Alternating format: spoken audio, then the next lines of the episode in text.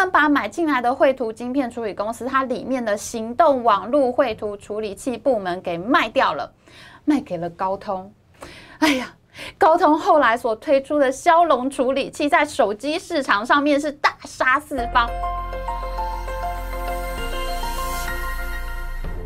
Hello，大家好，我是 Amy。上一集我们讲到半导体产业界的女神级人物 MD 的执行长苏姿峰，他最近升任董事长喽，因为完成了晶片业史上最大的并购案赛灵思交易案了，所以呢，MD 的董事会呢就特别提升他为董事长，所以呢，他现在同时是 MD 的总裁加执行长加董事长，哎，真的是人生再上一层楼了。我们上一次呢才不过讲到苏姿峰的学霸历程，留言板里面呢就有好。好多人在那边苏妈妈苏妈妈的叫啊，苏妈妈对于宅男真的是有无敌的吸引力啊，真的有很多粉丝都来贴了死忠的留言呢。不过其实呢，苏妈妈的先生他是姓林，所以在我们台湾习俗应该是叫人家林妈妈才对，不知道为什么就叫的苏妈妈。不过呢，叫苏妈妈这个绰号真的很有女权风范，没想到台湾的宅男也这么有女权觉醒意识哦。其实我经常觉得，你要看一个人的话，你不要看他成功的时候，因为在他成功的时候，你怎么看他都是好的。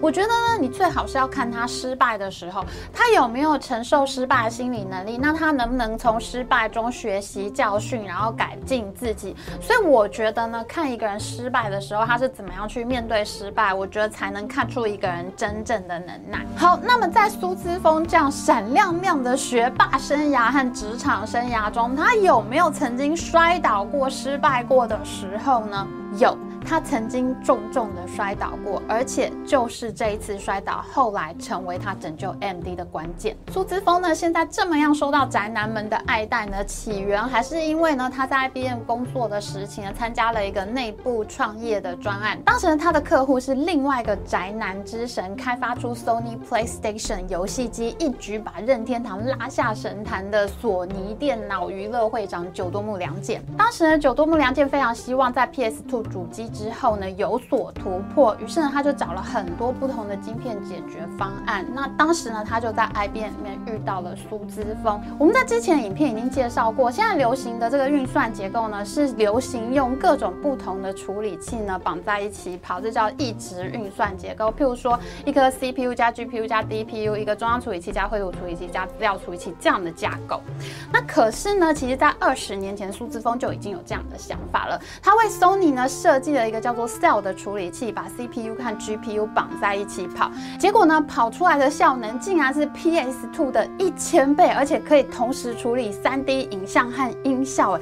九多木良健看了以后非常惊艳，立刻就决定要采用。后来的悲剧大家都知道了，PS3 成为索尼史上最失败的游戏机，因为当时呢，一直运算的环境并不成熟，Cell 处理器呢还并不是很稳定，而且九多木良健呢，他又非常。的具有企图心，各种功能呢都开到最高规格，还要搭载蓝光 DVD，这就导致呢还不成熟的 Cell 处理器承载了太过庞大的梦想，根本就跑不动。结果 PS3 大失败，最后是跑去找 NVIDIA 救场。这件事情听起来好像是苏姿峰的败笔，可是呢，后来这件事情非常神奇的，却成为他日后拯救 AMD 的资本，而且也为他迎来江湖上人称“苏妈妈”的封号。苏姿峰呢，他是在二零一二年的时候加入 AMD，担任 COO 首席营运长的职务。当时 AMD 真的是风雨飘摇，被 Intel 打到快要破产。二零零九年的时候裁员一千人，到了二零一一年的时候呢，再裁员百分。之十，这一次裁了一千四百多人。到了二零一二年的时候，又再裁员百分之十五，又有一千多人被开除，股票价值接近币值。当时因为现金流快要用完了，AMD 呢还不得不把他们自己的晶圆制造厂给卖掉，让阿布达比政府的主权基金介入，那晶圆厂就独立出来，成为了一家合资公司。这也就是现在的 Global Foundries 革新科技。这家公司呢，在我们本系列的影片会一再提到它的角色非常重要，请大家记住这家公司 Global Foundry。那苏姿峰呢，我们的学霸女神呢，她就是在这样的情形下加入 AMD 这家公司的。哎，你说她是不是有病呢？好好的一个半导体大神，你干嘛来加入一个快要破产倒闭的公司呢？不，AMD 曾经也是一家非常威的公司。Intel 和 AMD 这两家公司呢，相爱相杀几十年，可是其实他们之间渊源呢是非常深的。他们的创办人呢，其实都是从美国最早一家叫做 Fairchild 半导体公司出来的。那 Intel 一开始呢，其实是接到了 IBM 的订单，因为订单实在太大，做都做不完，所以才分给 AMD 做，这样两家都有生意。这根本就是难兄难弟等级的交情了。可是呢，等到公司大了之后，这两家公司呢就开始互有心结。一开始呢是 Intel 瞧不起 AMD，他说：“哎，你的订单都是我分给你，你根本就是我的分包商啊，你技术都是我的，如果没有我们技术，你根本就什么都不是。”AMD 一听就非常生气啊，什么叫技术是你的？你授权就授权，拽个屁啊！然后呢，他们就决心要开发自己的技术。这两家公司呢，因为授权的关系呢，互看不爽，竟然打了十几年的官司，是半导体史上呢最长的一场诉讼之一。就 AMD 自己开发的技术呢，也是打的 Intel 哇哇叫。在二零零四年的时候呢，两家公司在桌上电脑、台式机市场的市占率呢，AMD 是达到了超过百分之五十的水准，是首度打败了 Intel。那当时呢，风雨飘摇的公司呢，其实是 Intel，他们在全球裁员了超过一万人这么多。然而，在二零零五年的时候呢，AMD 的克星 Intel 的传奇 CEO 欧德宁上任了。欧德宁呢，号称是 Intel 最会赚钱的 CEO，这个人真的非常厉害。我想请问一下大家，如果今天你是 Intel 的 CEO，你被以前你一直瞧不起的市场老二，现在被他压着打，那你要怎么办呢？欧德宁非常聪明，他知道呢，虽然现在 MD 追上来了，可是呢，如果要论家大业大，Intel 才是市场上常年的第一名，专利多，技术多，库存的东西，Intel 一定比 AMD 多。所以呢，欧德宁心里就想，我应该要打资源战，我要用快速的产品策略耗尽 AMD 的资源，这样子呢，就让他来不及跟我打。所以呢，欧德宁就制定出一个非常著名的 TikTok 产品策略。TikTok 是什么意思呢？就是第一年的时候呢，我先推出新架构的处理器，到了第二年的时候呢，我在这个处理器上面使用最新制成的晶片。那到了下一年的时候，我再推出新架构的处理器，在下一年我再继续在这个新的处理器上面使用最新制成的晶片。那这就是 TikTok。一年新的处理器，一年新制成的晶片，那等于 Intel 每一年都会推出最新效能的产品呢，去打 AMD。这样的话，AMD 你有资源，你有办法每年都推出最新的产品来跟我打吗？欧德尼的产品策略果然奏效，在他上任的第二年，二零零六年的时候呢，Intel 推出了酷睿处理器第二代，性能爆炸强，打的 MD 措手不及。当 MD 还在想我要用什么方法打回去的时候，到了第二年又有换上最新制成晶片，效能更强、速度更快的新一代酷睿处理器上市了。我还没有想好要怎么打回去，对方的产品竟然又打过来，这么迅猛的换代速度真的是跟不上啊！结果呢？我们知道人会病急乱投医，那 MD 也一样，他也会病急乱投医的。他竟然宣布呢，用五十四亿美元呢，去并购了绘图晶片市场上面的老二公司 ATI。在二零零六年的时候，五十四亿美元的并购案也是非常大，是震惊世界的一桩并购案。如果连续看我们半导体争霸战系列的同学呢，现在应该也都猜到 AMD 为什么要买绘图晶片 GPU 公司了。因为很明显呢，计算机的运算结构呢，就是朝着这种一直运算多元处理器的结构去发展。像我们现在常常看到就是 CPU 加 GPU 加 DPU 这种模式嘛。而且呢，现在呢，Intel 和 AMD 呢，他们都还能再加上 FPGA 晶片。因为我们知道，二零一五年的时候，Intel 并购了 Altera，然后今年呢，AMD 完成收购赛灵思，这两家公司呢都是 FPGA 晶片公司。那所以呢，我觉得非常明显，AMD 当时想出的办法呢，就是要在一直运算结构上面出奇招，来跟 Intel 一拼高下。AMD 的这个想法呢，方向可能是对的，可是，在执行难度上面呢，却是非常的困难。因为 AMD 当时遇到最大的问题是，它的处理器市场一直在流失，Intel 一直都在抢它的市场，那它的现金可能。就撑不了多久了。那当你现金有可能被耗尽的时候，你竟然还花这么大一笔钱去买下另外一家公司，这就加速了你现金耗尽的速度。而且呢，当你并购完一家公司的时候，你其实都是是需要时间去整合的，你不太可能一买下这家公司，你明天就推出一个可以搭配的架构了吧？两家公司的底层技术啊，你搭配的经验啊，会出什么样的问题，其实你都是不知道的。那这个时候并购的风险就是非常高的，因为你需要时间去整合两家公司，可是你最缺乏的就是时间，因为你的钱快要用完了，你没有时间了。果然呢，这个并购案让 MD 陷入了财务危机，推不出来新的产品，公司的高层都非常苦恼，要怎怎么样把新买进来的绘图晶片公司呢整合进 MD 里面，简直就是一团乱麻，至死一分。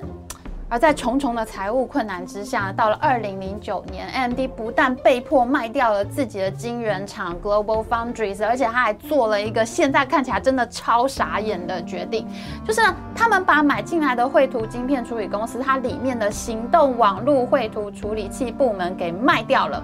卖给了高通。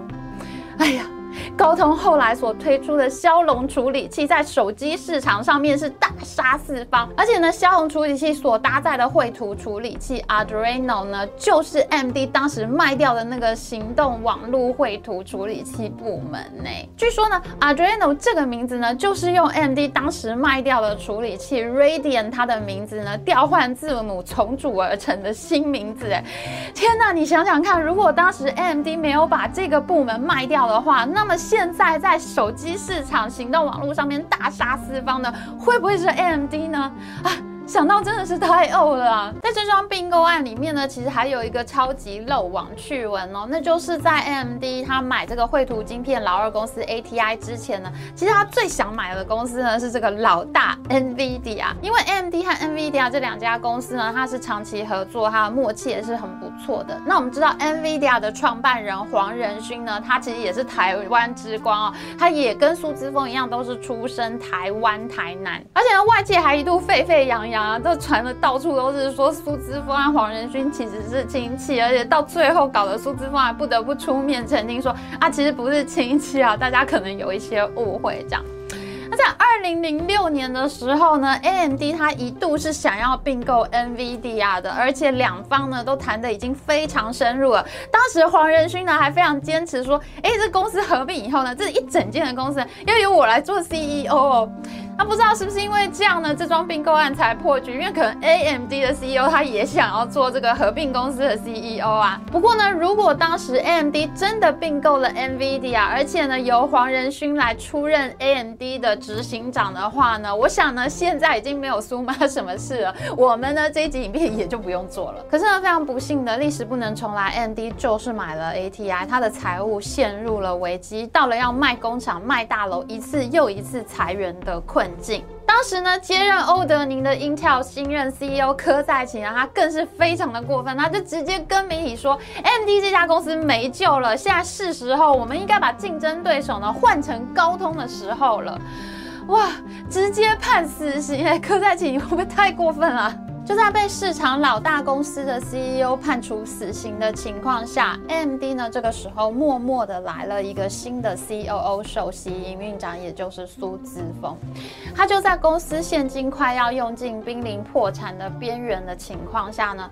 苏姿峰突然想起了那年在 IBN 让他跌了一大跤的往事，真的很神奇耶！他跌倒他不会怕，就像我们上一集讲过的，他说呢，在他所有念过的科目里面，电子电机是最难的，所以呢，他想要念电机，好好的去钻研。他的个性中就是有一种不服输、迎难而上的精神，他并不会因为 PS 三过去失败的往事而一蹶不振，反而是他竟然回头去找老客户 Sony。他跟 Sony 保证呢，AMD 会拿出最好的人才、最好的资源呢，来为 Sony 的 PS4 做客制化的游戏机晶片。那我们都知道，Sony 在其他公司里面呢，可能排不上头号客户这么重要的位置，可是，在 AMD 里面呢，它就会变成最重要的客户。这个时候呢，Sony 想了一想，就答应了苏之峰。没想到苏之峰回头去找老客户，竟然真的拿下了 PS4 的订单，而且呢，就靠着这笔订单所赚来的钱。